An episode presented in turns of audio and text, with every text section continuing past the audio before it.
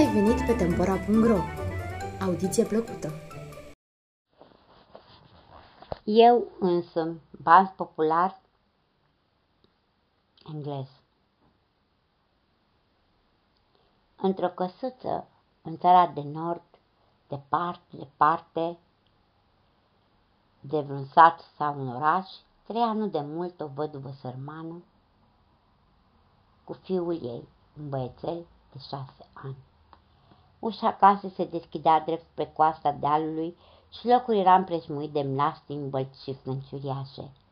Nu zăreai nicio casă, niciun semn de viață, oriunde te-ai fi uitat, căci vecinilor cei mai apropiați erau ferigile din vale și licuricii din iarba înaltă ce mărginea poteca lăturalnică. Și multe povești mai știa ea despre omuleții buni care se strigă unii pe alții din stejari și despre luminile sclipitoare care sar tonțoroiul chiar pe pervazul de la geam în nopțile întunecate. Dar în ciuda singurătății și a izolării, va continua să locuiască acolo în căsuța aceea, probabil pentru că nimeni nu cerea chirie pe ea.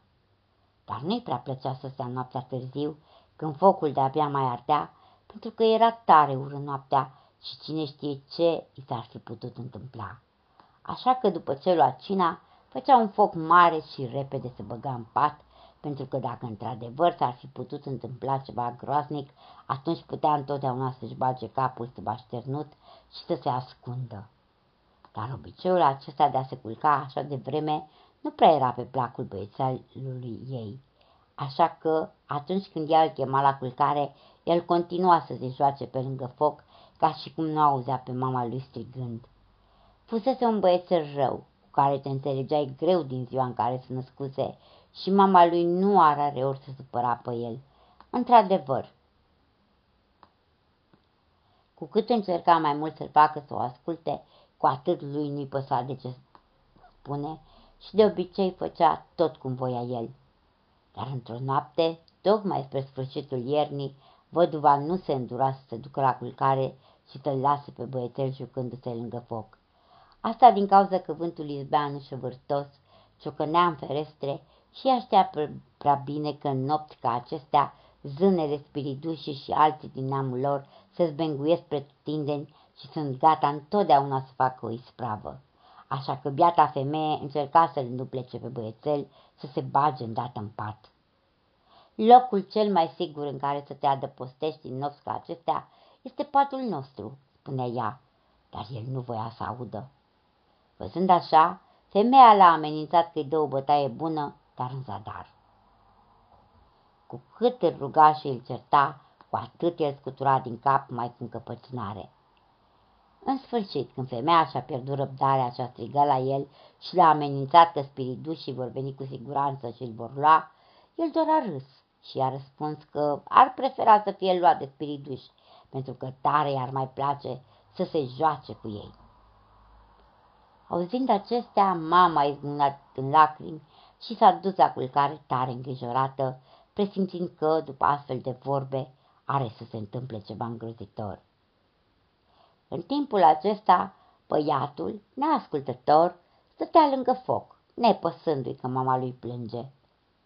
Nu trecu însă prea multă vreme și auzi un fâlfâit venind pe coș și deodată, jos, lângă el, a aterizat cel mai micuț copilaj de zână pe care vi-l puteți imagina.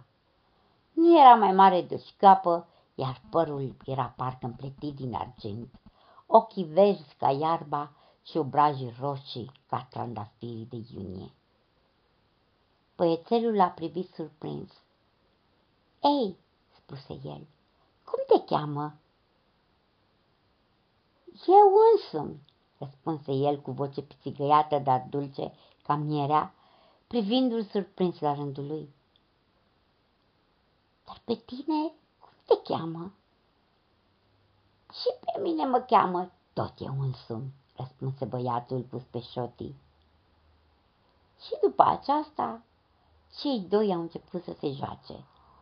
Și ce jocuri minunate l-a mai învățat copilul zânei pe băiețel. Făcea animale din cenușă care se mânau și se mișcau ca și cum ar fi fost adevărate, copaci cu frunze verzi legănându-se deasupra unei căsuțe mici, mici de tot, cu omuleți și femei de șchioapă în ele care, atunci când copilul sufla asupra lor, mergeau și vorbeau aproape ca oameni mari. Dar focul se stingea și lumina era slabă. Băiețelul a dat în cărbun cu un băț să-l facă să ardă. Chiar atunci însă un cărbune roșu aprins a sărit și unde să cadă decât pe piciorușul copilului de zână. Simțind arsura, copilul de zână a tras un tipăt atât de puternic încât băiețelul a scăpat bățul și a dus mâinile la urechi. Dar țipătul era atât de ascuțit încât se părea că toate vânturile lumii s-au adunat să fluiere pentru o micuță gaură de cheie.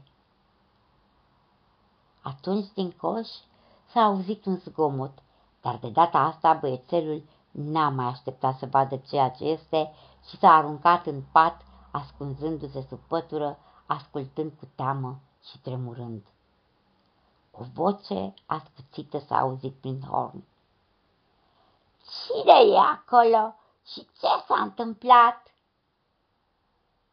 Eu însumi e aici, a suspinat micuțul și m-am ars la picior și tare mă doare. Fai de mine! Cine ți-a făcut asta? a întrebat vocea furioasă. De data aceasta, vocea se apropiase și băiețelul, trăgând cu coada ochiului pe sub pătură, a putut să vadă o față albă privind prin deschizătura de trei. Eu însumi, răspunse copilul zânei. Atunci, dacă ți-ai făcut-o singur, strigă mama spirituș cu aceeași voce ascuțită, ce rost mai are să faci atâtea fasoane? Astea fiind zise, i-a întins un braț lung și subțire, a însfășcat pe micuț de ureche și scuturându-l zdravăn, l-a tras după ea dispărând împreună pe horn. Băiatul a stat treaz multă vreme, ascultând cu frică în sân, ca nu cumva mama zână să se întoarcă. În seara următoare, după cină, mama băiețelului a fost surprinsă să vadă că de data aceasta fiul ei era de acord să meargă la culcare oricând voia ea. În sfârșit, o ia pe drumul cel bun, și-a spus văduva. În timpul acesta, băiețelul se gândea că data viitoare, dacă va mai veni o zână să se joace cu el, s-ar putea să nu mai scape așa de ușor cum scăpase cu o noapte înainte.